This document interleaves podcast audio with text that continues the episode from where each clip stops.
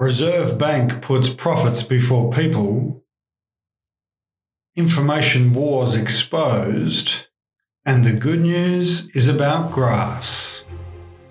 This is the week on Wednesday. Hello and welcome to the week on Wednesday. I am your co host, Ben Davison, and I am joined as ever by the great, the glorious, the best selling author of QAnon and On, a short and shocking history of internet conspiracy cults, and proud product of the public school system, my wife and your friend, Van Badham. How are you today, Van? Oh, I got jammed in a turnstile at Southern Cross Railway Station. I've got to say, Ben, it was not a pleasant experience. I got the pinch. I got the big pinch. The big pinch. I'm sure we'll get lots of messages from people saying public transport should be public and it should be free. Well, public transport is great. As you well know, I'm a lightning eye zealot for all things public. But I've got to say, getting jammed in a turnstile was not on the top 10 list of things I needed to happen to me today. And I am very sore. Well, hopefully you will recover and uh, there's Panadol and coffee in your near future. Of course, also in the near future is you and I will be in Adelaide. Oh my God, we so will. We start next week. Next week. Four appearances over the four weeks. So here are the dates, friends. February 22nd, March 1st, March 8, and March 15. So we're doing these four um, evening recordings of the week on Wednesday. They start at 5. We're in the yurt. All the details are in the Adelaide Fringe program, which is, of course, online. Just look up Adelaide Fringe, Badham, the week on Wednesday. Ben Davison is a spunk, you know, whatever you need. Mind you, if anybody else says Ben Davison is a spunk, they are dead. Just so you know. and of course, for our supporters through our buymeacoffee.com slash week on Wednesday page, we will be sending out additional uh, an additional code to help people get a ticket and come along and you know partake of the fun in the yurt. Yes, the yurt should be quite. It is actually a yurt, like it is a Mongolian tent. And given the fact Ben and I play rather a lot of Ghost of Tsushima, it's quite on brand for us. But there are group discount codes. It's all on the Fringe website. If you're going to be in Adelaide for festival time, or if you are blessed to live in Adelaide, which is of course one of my favorite cities, it would be awesome. And if you want me to sign you a copy of QAnon and On, a short and shocking history of internet conspiracy cult, bring it along and I will sign it. While we're starting the show with shout outs, I want to give a shout out to the AMW. This is the Australian Manufacturing Workers Union, the Victorian branch. Uh, people who listen to the weekend wrap will have heard me talk about the Visy dispute in Shepparton. Uh, the AMW Victoria does have a fundraiser. They are uh, raising funds for uh, the workers who have had to take industrial action. Visy, of course, is one of Australia's largest and most profitable private corporations, run by one of Australia's richest men. Uh, and of course, unsurprisingly, Van Visy have offered the workers at Shepparton, many of whom have decades of loyalty, uh, loyalty to the company, a real terms pay cut. And of course, a big shout out to all the union members who listen to the week on Wednesday. If you're not already a member of your union, you can join at australianunions.org.au slash wow. That's W-O-W. Because let me tell you, when you are faced with a billionaire and his private global corporation trying to cut your wages, you want the solidarity and strength, not just of your immediate workplace colleagues, but the broader union movement. And that's why we like to give shout outs when there are actions going on. If you and your workmates are taking action, do get in contact with us and let us know because touch one, touch all, the workers united will, never, never, be, be defeated. defeated. Oh, right. we've chanted that sometimes, haven't we? And have we been defeated? No, we haven't. Not yet. Ha ha ha ha ha. Speaking of defeated, this, uh, today the Reserve Bank Governor Phil Lowe gave testimony to a Senate hearing about his, well, fundamentally about his poor performance and about his defeatist attitude towards the Australian economy van. It was pretty, pretty startling stuff. Now, you have been following this quite closely because you are that kind of nerd. Um, we're obviously in a situation where interest rates keep going up, and we're being told that this is how we fight inflation. Ben, explain to us why the Phillips curve is not a real thing. Phillips curve is not a real thing. What we should always remember about economics is that there is nothing natural or innate about economics. It is all theoretical and and based on graphs and charts. Graphs. Graphs, graphs. I went to state school. I used the word graph. So the Phillips curve is essentially a graph which purports to represent the relationship between wages and employment or inflation and employment. And of course, what it is, is it's a graph that was created in 1958 uh, by a guy, a guy, they're usually a guy, They're usually guys. whose last name was Explains a lot, doesn't it? whose last name was Phillips. Uh, and of course, this was used as a basis in the 1970s, some almost 20 years after he came up with this concept, to justify getting rid of full employment policy. And of course, Van, you've talked about full employment policy before and the history of that in Australia. I'm happy to talk about full employment policy anytime. But of course, where we are now is a situation where interest rates are going up because that's the tool that the Phillips curve suggests reserve banks, central banks, depending on where you are in the world, that's what they're called, should use to reduce inflation because doing that will lead to a reduce in demand, which will mean people get laid off. So there'll be more unemployment, which will further reduce demand, which means prices will drop. This is the theory. That's a very potted history of it. Yeah, th- and this is what neoliberals believe. Like, Fundamentally they believe. fundamentally believe this that unless you have people uh, competing against one another to drive down their wages um, rather than be unemployed, you make unemployment so hellish that people will not join unions, not make wage demands, not demand better conditions because they're terrified of being unemployed. And that's what you use to take heat out of the economy. So if people are terrified of making wage demands, that means they're not spending as much as they probably deserve to spend. And therefore demand slows and things aren't as expensive. It's worth reminding everybody that the people who really hate inflation are people who have saved their money up. Absolutely. Like rich people hate inflation. If you're a working person and your wages are keeping pace with inflation, well, inflation doesn't really affect you because if your wages are keeping pace, it means that everything is proportionately correct. But why do rich people hate inflation, Ben? inflation erodes capital, right? Fundamentally, when there is inflation, you start to run the risk of what's called a capital recession. And so Governor Phil Lowe, who is the uh, head of the Reserve Bank, has called uh, inflation dangerous, corrosive.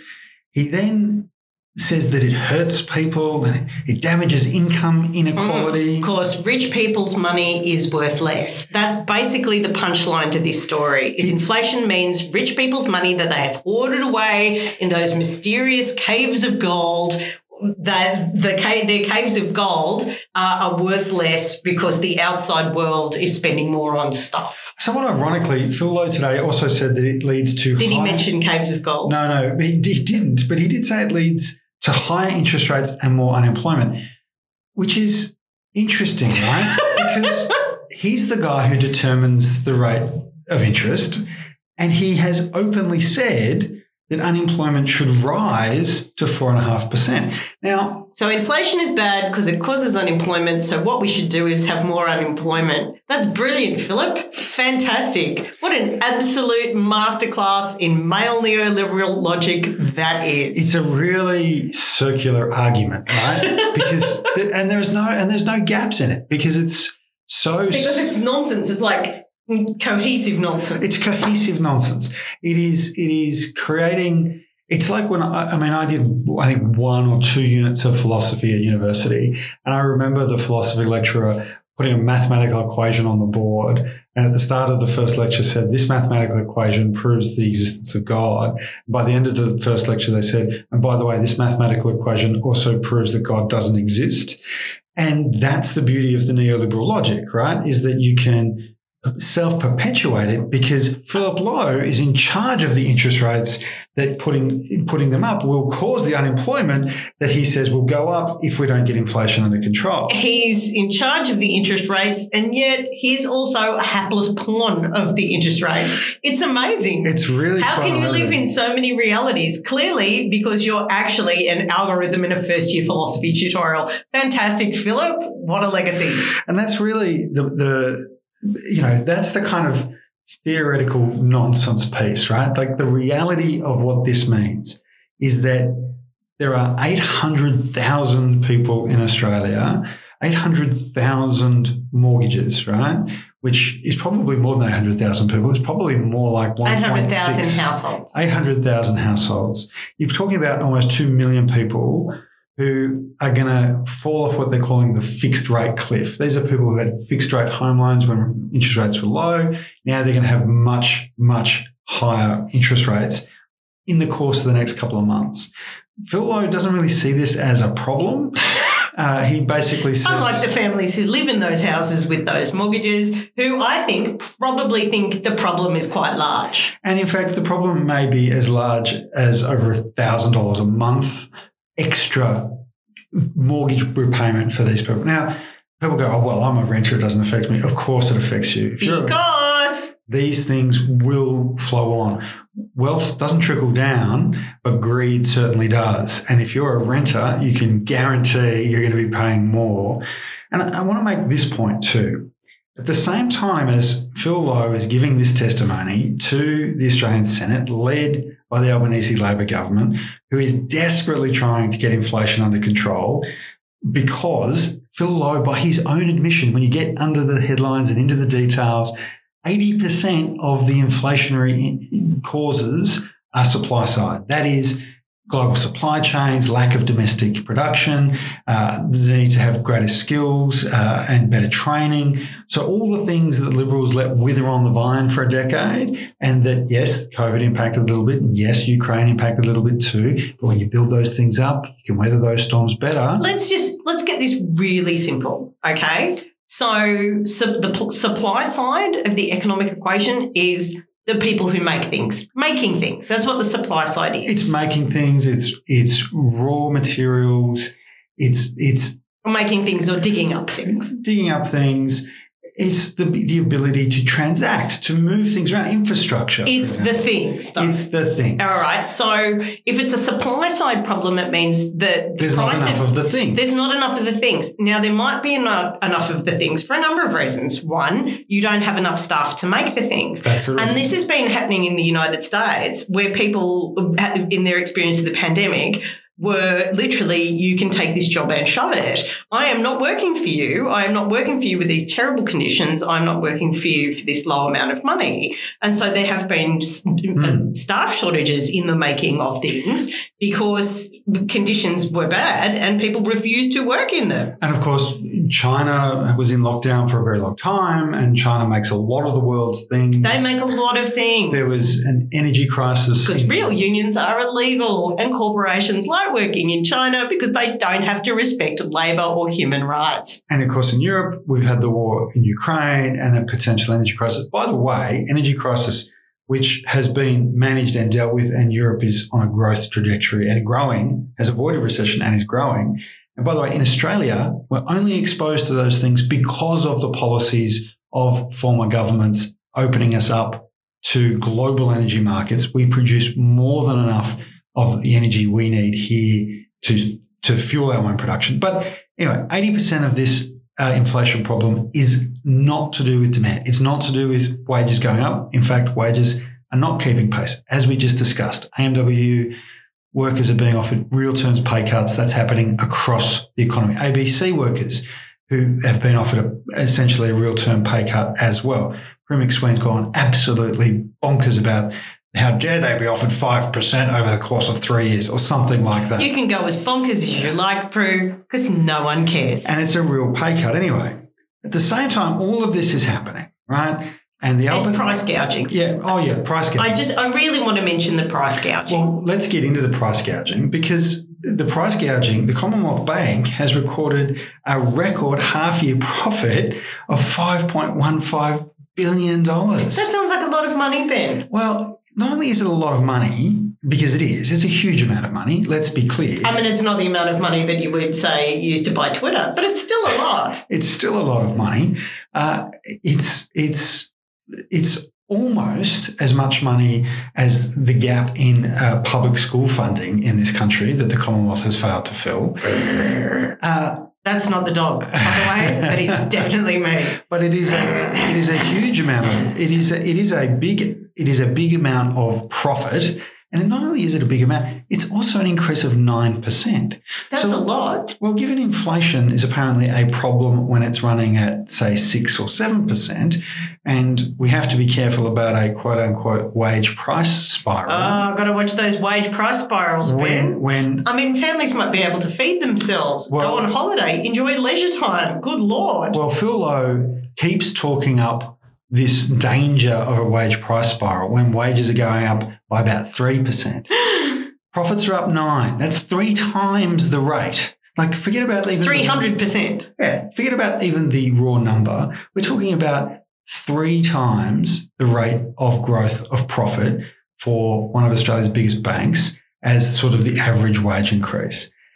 Fundamentally, the Albanese Labor government is working incredibly hard on the supply side, looking at what it can do around the cost of childcare, looking at what it can do around the cost of housing, trying to lift wages. At the same time, you've got these profiteers taking huge amounts of money. And let's be really clear. You might go, well, maybe, maybe Commonwealth Bank's going to use that money to, you know, like employ more people or pay people more money, right? Yeah, because that always happens. Actually, that never happens. No, that never happens. That never happens unless people join unions and there's mass industrial action. Well, let me tell you what they're actually doing with the money. Because what they're oh. actually doing with the money, mm. This is going to make me upset, isn't it? well, it's inflationary, right? Because if the idea, if Phil Lowe's problem is that there's too much money in the economy, right? Then any time somebody puts a large amount of money into the economy, just into the hands of ordinary people, however that might be, whether that's through institutional investors or through retail investors, however it is, or if it's in wages, of course, wages is the one they really don't like. What the Commonwealth Bank is going to do is it's going to hand out dividends. They're going to increase their dividends by 20% To shareholders. to shareholders. So shareholders are just going to get more money. So shareholders are going to get more money. Now, of course, there are some retirees who, you know, rely on dividends and good on them and we support them being able to live. Of course we do. And a universal pension system underpins the superannuation system, which gives people a comfortable standard of living as opposed to just a basic standard of living. which they get on Dignity and freedom in retirement. Absolutely. But let's be really clear here. The majority of people who will benefit from the 20% increase in dividend, Uh, uh, can I guess? Can I guess? Are they already rich capitalist scumbags? they will be mostly rich capitalist scumbags. Now, this is the fundamental problem of Phil Lowe's testimony today. That yes, inflation can be bad. But he says, and I quote, it is important in the long term to have strong banks that are turning a profit, even though it may be hard to hear for people in the grips of skyrocketing mortgage repayments. Oh, well, I mean, what we've really got to, you know, prioritize is dividends for the shareholders of banks. I mean, I'm so glad that we're gearing the entire economy. I mean, this is the thing about economics. This is what I find so frustrating. Our friend Richard Denniss has a really great book called Econobabble, Yeah. which I certainly recommend fancy this show, get a copy of, because Richard just explains how essentially a bunch of white men who are rich and went to private school sit around and you know use their, this jargonese about the economy to justify their own priorities and preferences Yep. and that's really what a lot of discussion about economics are, is about economics funda- fundamentally is about the assignation of resources to people and construction really that's that's Well- what it is. And it shouldn't be difficult. Anybody who's trying to bamboozle you with the weasel words of Philip Lowe is someone who wants you to be a loser in an economy which benefits them and the interest they serve. Yeah, absolutely. You know, the economy, the economy is not a real thing. The market is not a real thing. These are constructs, these are labels given to the, The fancy stories. yeah, the aggregation of the interactions we all have every day with each other. That's what they are. And this idea that for, for, uh, for a problem that is caused by a lack of supply of goods and services, working people have to pay, not just pay more in their mortgages, but pay more profits to banks and pay more profits to large corporations at the expense of their own wages is literally just ideology. It is ideology and it is impacting millions of Australians. Inflation in this country was not caused by working people and they should not have to bear the cost of it. Inflation in this country was caused by a combination of poor Liberal Party policy, profiteering, and more profiteering. profiteering, more profiteering, and the profiteering that comes after that. That's right. So if we want to address inflation in this country, we have to support good public policy that improves supply and reduces costs of things like housing, early childhood education, improves educa- educational outcomes, improves skills, improves the amount of products and services we build and deliver here, Build shared amenity. build shared amenity. I love shared amenity. What's shared amenity, Ben? it's an amenity that we all share.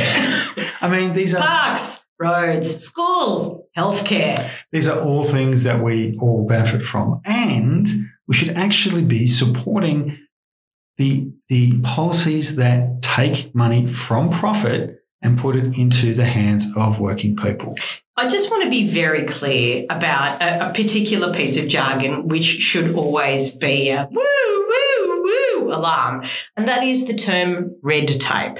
When any politician talks about cutting red tape, what they're talking about is removing regulations from the economy. Because the thing is, capitalism has no conscience. Like capital Mm. interests are just about building profit. If you work for a, a capitalist company corporation, it's about maximizing how much profit you can make. Mm. And it doesn't matter if, you know, people are exploited or made poor or the environment is poisoned or a train blows up in Ohio or people die, right? Capitalism doesn't care if people die. Mm. Capitalism didn't care about slavery. In fact, it found it quite handy Mm. at a point where it was, uh, what was that? Developing new markets in the new world. And in fact, we should remember too, right, that all of those things, like the abolition of slavery, was fought against by the interests of capital.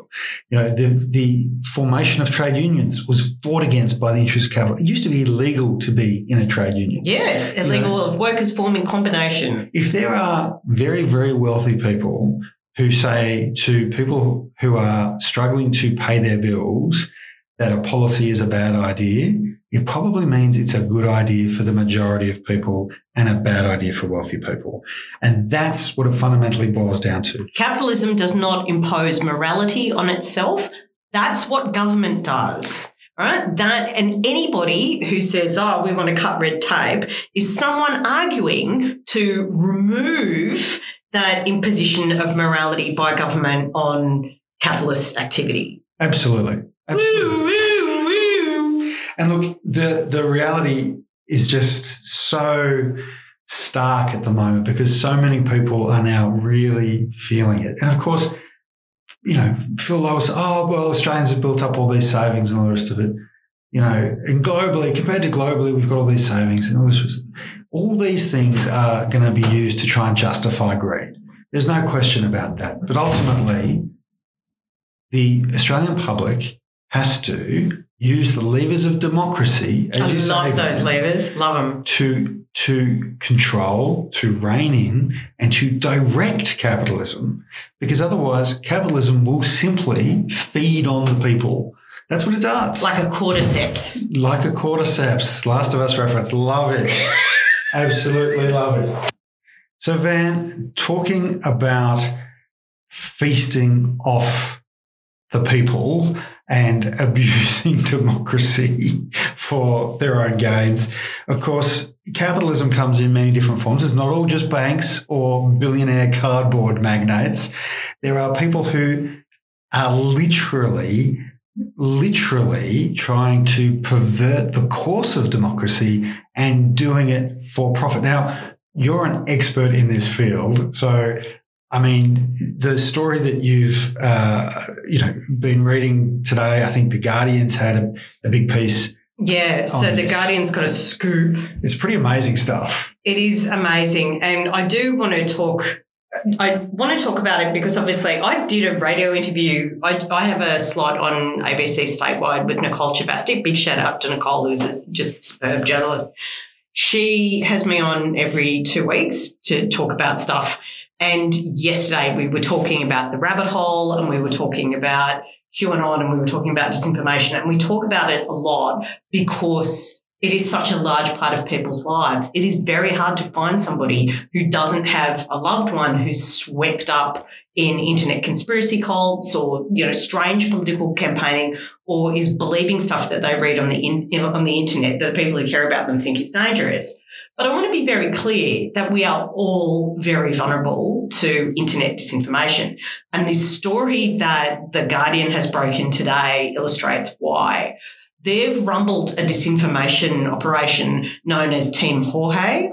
And Jorge, uh, aka George, is actually this guy uh, who's a, a disinformation operative who runs a commercial company. His name is Tal Hanan. They have him on video, um, thinking that he's speaking to people who are going to buy his services. And he's essentially a disinformation broker Yeah. and controls this extraordinary network of automated accounts that are made to look like people. And these automated accounts not only exist on Twitter and Facebook and TikTok and Telegram and Instagram and everywhere else. They have Bitcoin accounts and they have Amazon uh, presences and they have what seem to be photographs of themselves And credit cards. and credit cards and very detailed digital histories. So if you were to encounter them and you could, if you were snooping and snooping a bit of a level deeper, you would think they were real people and they are not. Yeah. In fact, they are an organized bot disinformation presence that for the right price, our friend Jorge will deploy in campaigns to destroy your opponents. That's actually what he specializes in. I mean, this this just blew my mind. So the as I read the story, it just got more and more wild, right? So journalists from 30, uh, 30 outlets, including The Guardian, Le Monde, Der Spiegel, El, pa- uh, El País. El País. These are the great newspapers of the world, can I just say? Yeah, these are, you know, have uncovered this. And, and, you know, the guy claims to have interfered or intervened in 33 presidential elections and successfully in 27 of them.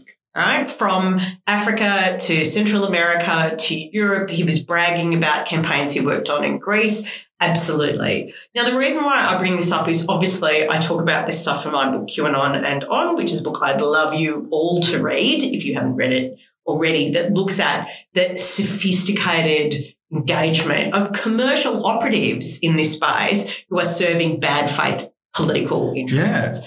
And when I started getting really interested in this was in 2019, Ben, as a lot of people started contacting me during the federal election about the death tax, Labor's death tax, Yeah, Labor's yeah, death yeah. tax, Labor's death tax. Not a real thing. No, it was never a real thing. It was never Labor Yeah. policy. But I remember getting some of this internet disinformation that was being shared around and looking at the actual figures on it. Oh, it's going to be 40%. And I, rem- I remembered it. I remembered it from somewhere and I did a bit of research. I'm rather good at research. and found that the copy was taken word for word from a campaign that had been run in the United States associated with my friend and yours, Steve. I am the most evil person on the earth, Bannon. So, Team Jorge has been running these campaigns as a professional service. You'll never believe one of the other companies that they've hooked up with in the past to run with them. Oh, would it be uh, Cambridge Analytica? Yes, Ben, it would be Cambridge Analytica. Cambridge Analytica being the data and disinformation company run by who runs Cambridge Analytica? Is Well- it your friend and mine, Steve Bannon? Why, yes, Ben. Yes. Well, they have a new CEO, according to the the latest uh, latest information. A person by the name of Alexander Nix, who uh, who declined to comment when asked about uh, Team Jorge.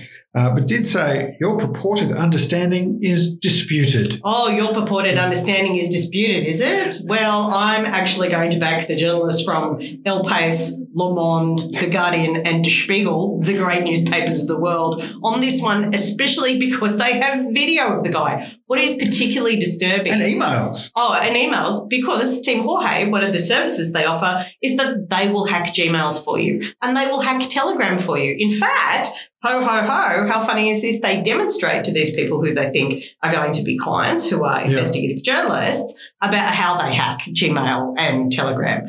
And things that they've done have included, uh, they particularly specialize in causing division and disquiet in the campaigns of a client's rivals. Right. So say you're from a uh, a major political party in a Western democracy that's perhaps comprised of democratic socialists and social democrats, and you're running on quite a progressive economic platform to put before people at quite a contentious election against some, oh, I don't know, right wing capitalist scumbags who are lifelong apologists for the banks for example, and say you were a vested interest in the outcome of that election being maybe, you know, capitalist pig scum to, to win to serve your own interests.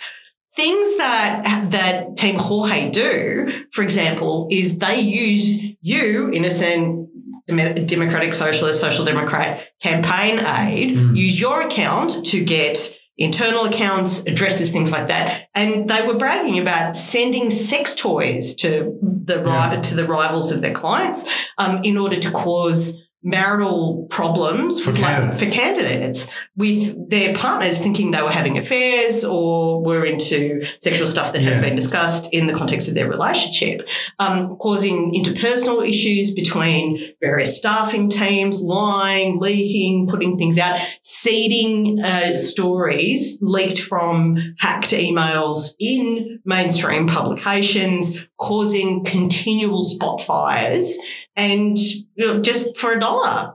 And and that's the thing. When you say for a dollar, you know, you would think that this kind of thing would cost a fortune, right? And and the one of the quotes they gave to the investigative journalists, I think I think possibly on the video, was it was between sort of six million and fifteen million euros.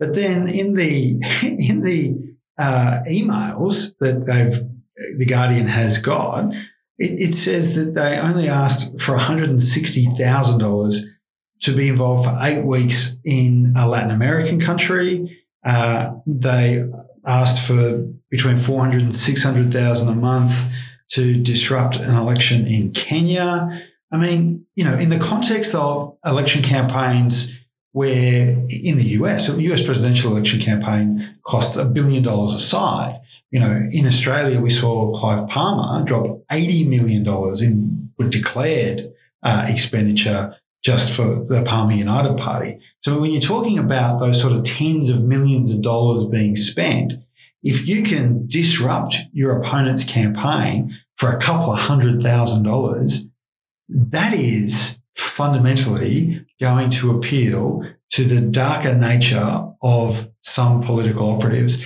And I have no doubt, and, and based on this story, Van, and based on the bragging of Team Jorge, clearly that's what some people are doing. Oh, Ben, I mean, there are scumbags known to you and I personally who I'm yes. sure are reading this article going, I can't believe this guy got rumbled when he only cost $165,000. I could have had him on speed dial. Yeah. I mean, this is the dark reality of the world that we live in. Uh, Team Jorge hasn't just interfered with presidential elections and democratic mm. cycles, they've also seeded fake protests in order to generate social media content. This is something you and I were talking about with like cookers when you had cookers in America protesting Australian embassies because they'd seen on Facebook where it was obviously true that Australia had devolved to totalitarianism. I wrote a piece about this for the New York Times and it was all complete nonsense. But Team Jorge has been encouraging these demonstrations to generate this social media content, to deploy people. They've been involved in spruiking for nuclear power against community objections and using all of these fake accounts. Just a reminder that as, as recently as last week, the Liberal Party of Australia was spruiking nuclear power right here in Australia. that Australians do not want have been super clear about not wanting. No Australians wanted any Liberal Party or National Party politician who wants to spread nuclear power has to personally show us where in their own electorate they intend to put the reactor. That is the condition. If you are not actually planning to build a reactor next to your most marginal swing voters, I do not believe you are genuinely committed to it. Yeah, and I mean, putting aside all the expense and the timelines and the cost overruns, nuclear power plants are, by the way, uh, a longitudinal study shows they are not only expensive, but they also are the most overrun and most over budget projects ever in the history of mankind. But maybe you've heard from Team Jorge's fake accounts online that nuclear energy is the way of the future and Low getting in the way. It is absolutely extraordinary the the kind of Yeah. campaigning that they've been doing, and sometimes on extremely micro levels. And if you encountered these profiles online, you would see, you know, they they take. They the journalists exposed that Team Jorge were taking real people's photos, real people's photos archives, and just redeploying them to these fake people who they had created. And it, because of the work that's gone into creating these profiles, they're not just single issue psychopaths writing about, I love nuclear power, mm, uh, I heart nuclearpower.com. People you could sort of obviously block. Pe- yeah, people who you would obviously block, but people who also talk about accounts and talk about Taylor Swift and talk about, you know, their mum and whatever. Yeah. And it's all completely fake. And just by deploying these 30,000 accounts they've created, they can sow stories, kick off, you know, fake protests and the rest of it. And I'm mentioning this because I desperately, desperately, the thing that I learned when I wrote my book was these campaign, like the, the risk of the internet that makes these campaigns work is people believe things not because they are true, but because they want them Yeah. to be true. Yeah. And it's really interesting. There was a disinformation campaign that was running this week that was an anti Ukrainian story. And I saw people on the left who should know better.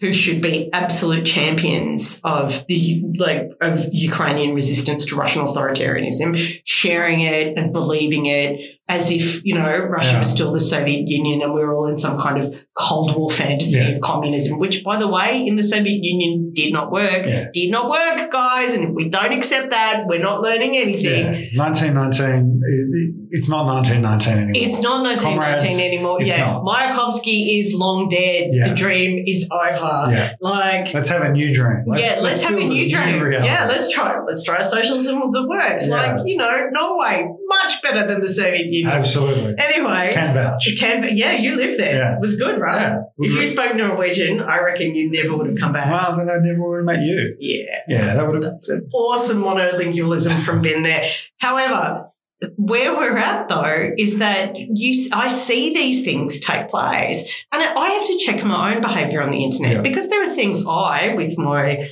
you know, like steadfast ideological resolve want to be true, that you you have to, have to engage the facts of something. You trust the big mastheads. The Guardian, Le Monde, El País, and Spiegel are publications that relentlessly get it right. Yeah. And when they don't get it right, they account for it, they apologise for it, they publicise it.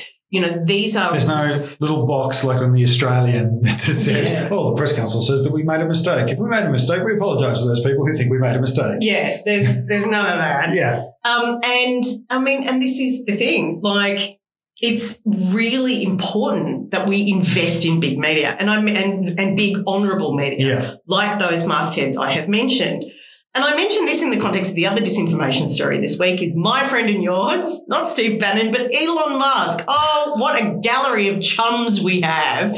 Elon Musk, this is amazing story that has been leaked from someone very senior who remains at Twitter, a Mm. place where a $44 billion company apparently, where everybody who actually does the work wants to leave.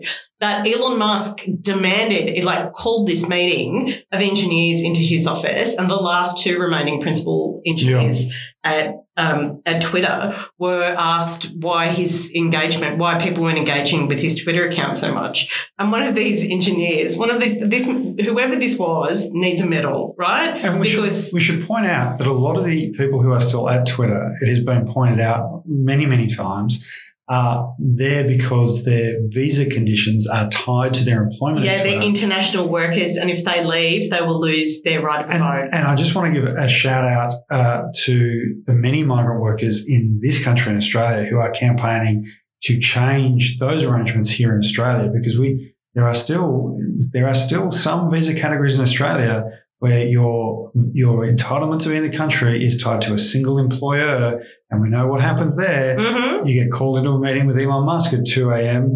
to explain why he's not getting more likes on his tweets. This is exactly what was happening. And he wanted to know why he wasn't getting more likes on his tweets. Can you imagine? He's supposed to be an adult, not a 14 year old boy.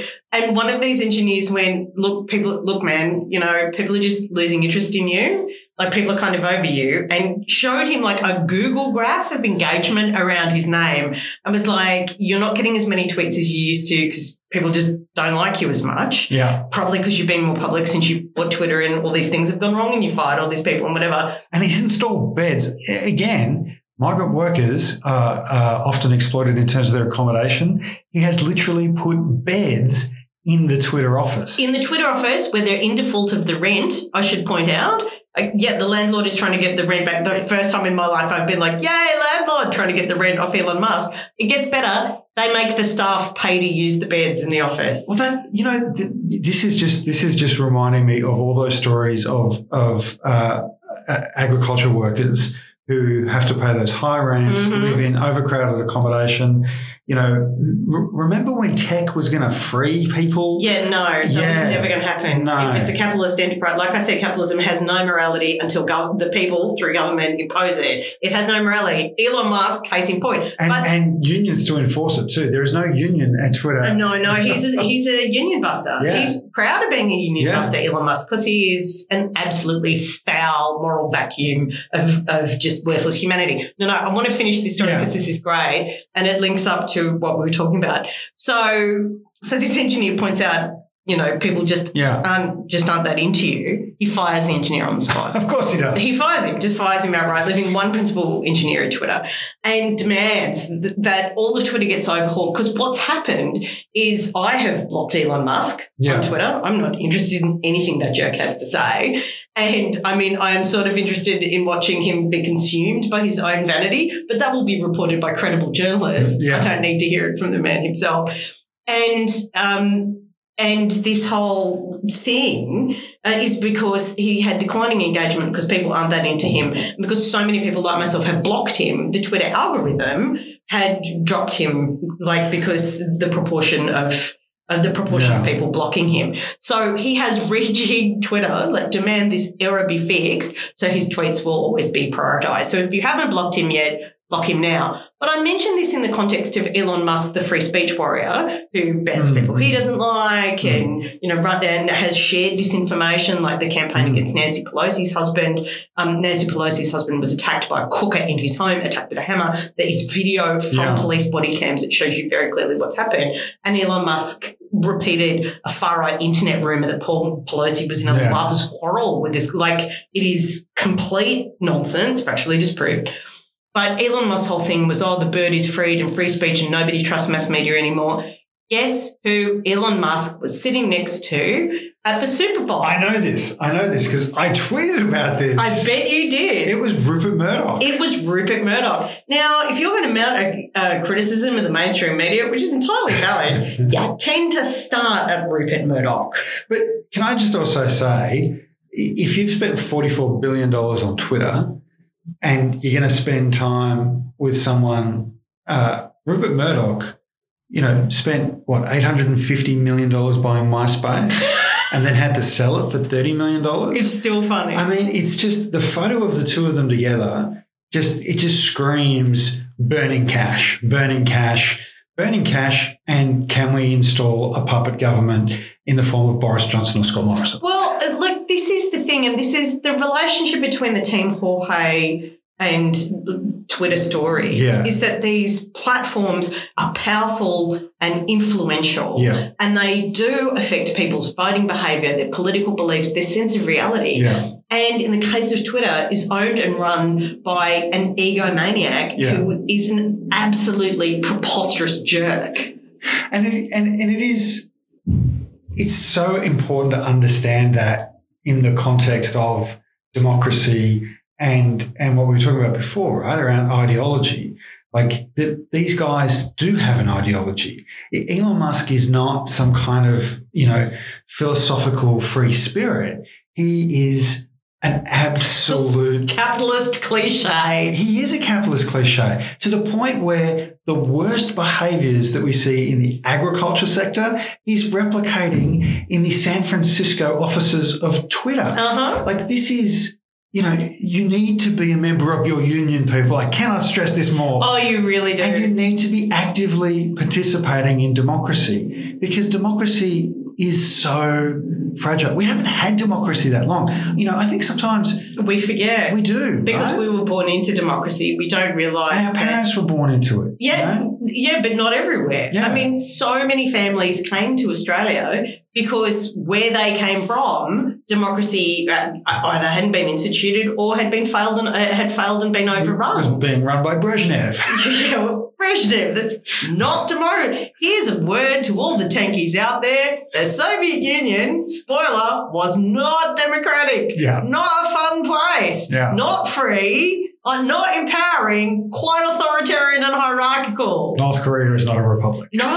And as somebody who's been to North Korea, can I just say you do not want to live there? And and the reality of this is that when Rupert Murdoch and Elon Musk exercise power through the media and Team Jorge manipulate the media and manipulate the, the platforms in order to make that power even more insidious. At the same time as our institutions are are actually force feeding us an ideological position around whether it's interest rates or bank profits or why low wages are good is that it does it does shake people's belief in democracy. And we shouldn't And they that's what they want. absolutely. They absolutely. Because democracy is the only limit that these people and their interests will ever ever understand, and that's why they're fundamentally vested in destroying it. yeah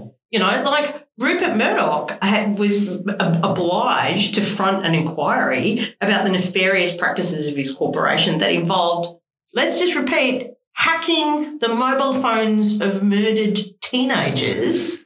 yeah And, you know, these inquiries impose limits on the behaviour of his corporation. He has railed against this stuff for his entire professional commercial life. You know, this is Hmm. why there was always this obligation that anyone who wanted to be prime minister in this country had to go and bend the knee to Rupert and essentially ensure that his capital interests would never be threatened by anything as meaningless as the will of the people. but it's also why i think organizing ourselves as people through unions through community groups as communities of people of shared interest. You know i always like to stress the point that we are the commonwealth of australia. We are not the the murdocracy of australia. We are not the philip lowe duchy of australia. We are the commonwealth of australia. And that implies that we will in common grow the wealth together.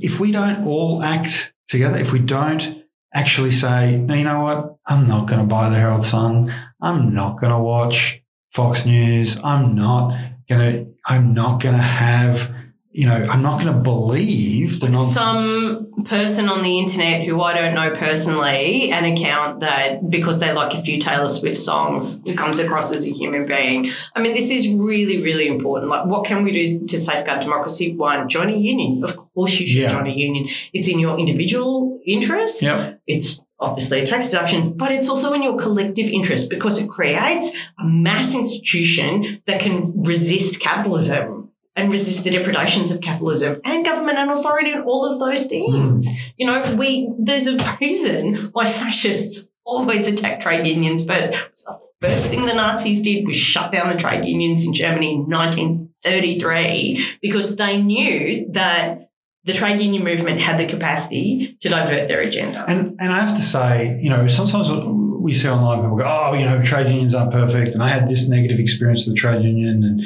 and look, yeah, trade unions are not perfect, right? But I have to say that the worst behaviour of a trade union that I've seen does not compare to the worst behaviour of corporate capitalist scumbags that I've seen. No. You know, and it, it, and it just isn't even on the same scale, right? So yeah, sure. You know how you They didn't return better? my phone call within 24 hours compared to responsible for slavery. Is that's not morally equivalent? no, I it's mean, not. I don't want to be anybody's priest here, And if you want, but that's not morally and equivalent. if you want unions to be better, get involved. Join your union, australianunions.org.au slash wow. And if you want democracy to be better, get involved.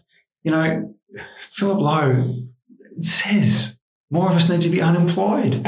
We need to have lower wages. yeah, we need more unemployment because that works out great for all the people who are unemployed and the people who are terrified of being, oh no, it doesn't work out great. Actually, it's awful and it creates a psychological condition called hysteresis amongst the unemployed where they begin to believe and internalize feelings of worthlessness and almost become physically static as a result. And I can talk about this because it happened to me when I was unemployed as a young person and was on the dole in Wollongong with no employment prospects whatsoever, literally saved by miracles. So, look, there's a lot of stuff that There's we've just gone in there. You know, the economy, democracy, bad faith actors in our political system. Don't believe what you read on the internet. Subscribe to a Quality News Publication. And of course, listen to the week on Wednesday, where we will always tell you the truth.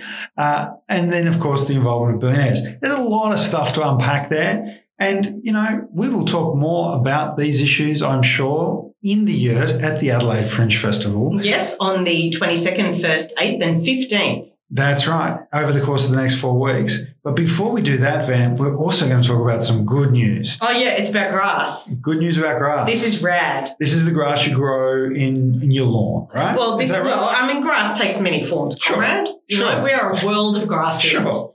But it, uh, we were talking about price gouging, and Yeah. one of the indications of price gouging was the price of lumber. Yes. So during the pandemic, a lot of middle class people trapped at home going, oh, I really want a new kitchen, need wood to do that. Yeah. And price gouging took place when people were like, well, you want some wood, do you? And of course, if you want to build social housing or affordable housing, you're going to need lumber too, right? You're going to need wood. So there's been this lumber shortage throughout the world because demand has outstripped supply.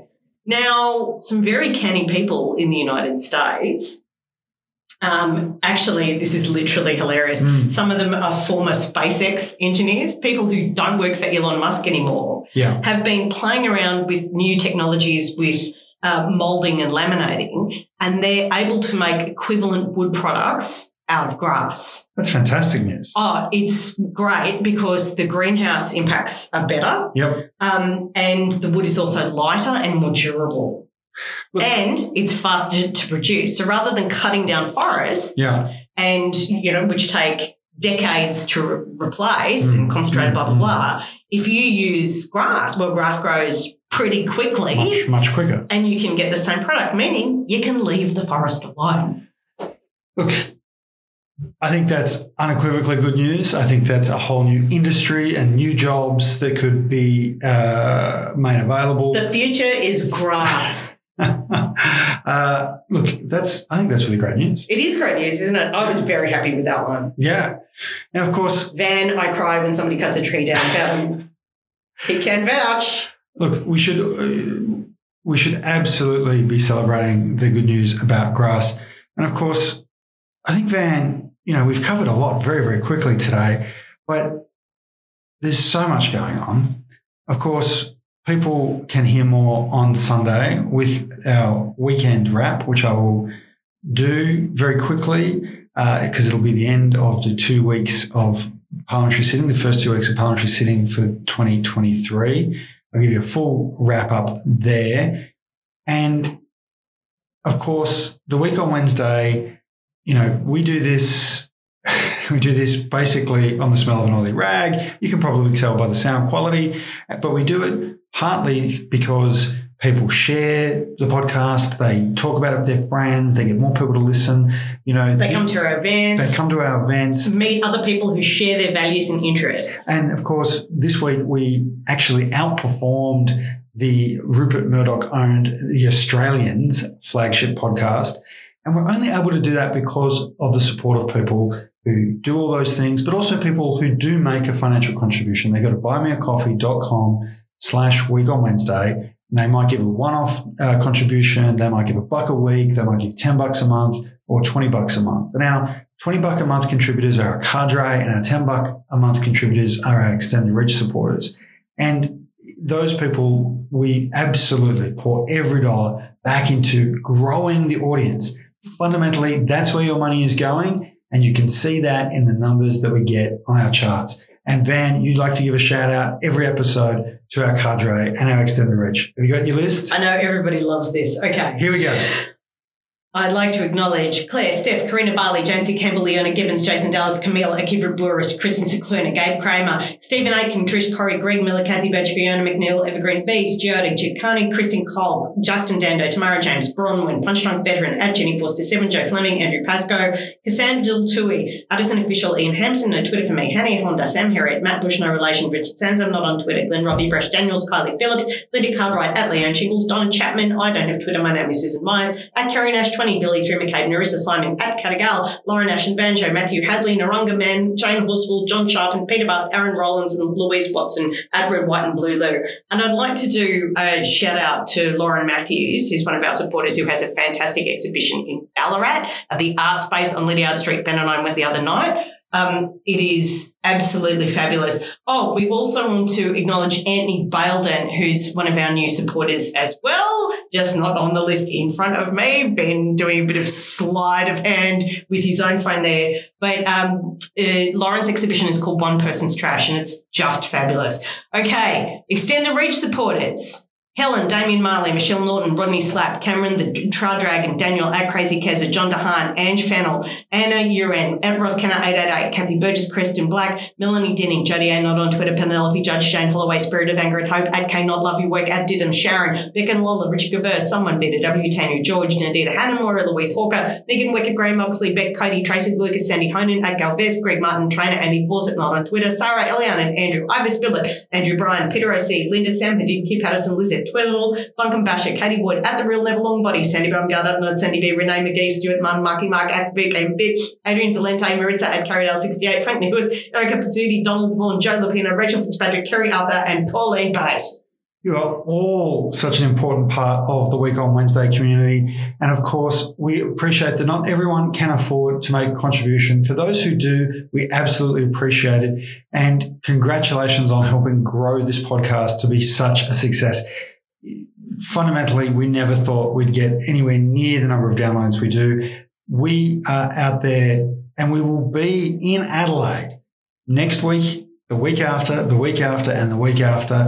If you're in Adelaide, come along. If you're not in Adelaide, come along anyway. Get on a plane, get in your car. Yeah, because WOMAD's on and the rest of the Fringe and the Adelaide International Festival and all kinds of stuff. And of course, you and I will be attending the launch of the Yes to the Voice campaign. We are fervent voice supporters. and it's an honor to be able to go, an absolute privilege. Of course, a huge amount of support from us towards that campaign. And for those of you who didn't hear our week on Wednesday last week, where we talked through uh, Lydia Thorpe lead- leaving the Greens, it's been a very popular episode in terms of people getting their heads around the voice and the various politics that are being engaged in the voice discourse. So do give that a listen. Absolutely. And of course, uh, on Sunday, I'll give that weekend wrap that I mentioned earlier.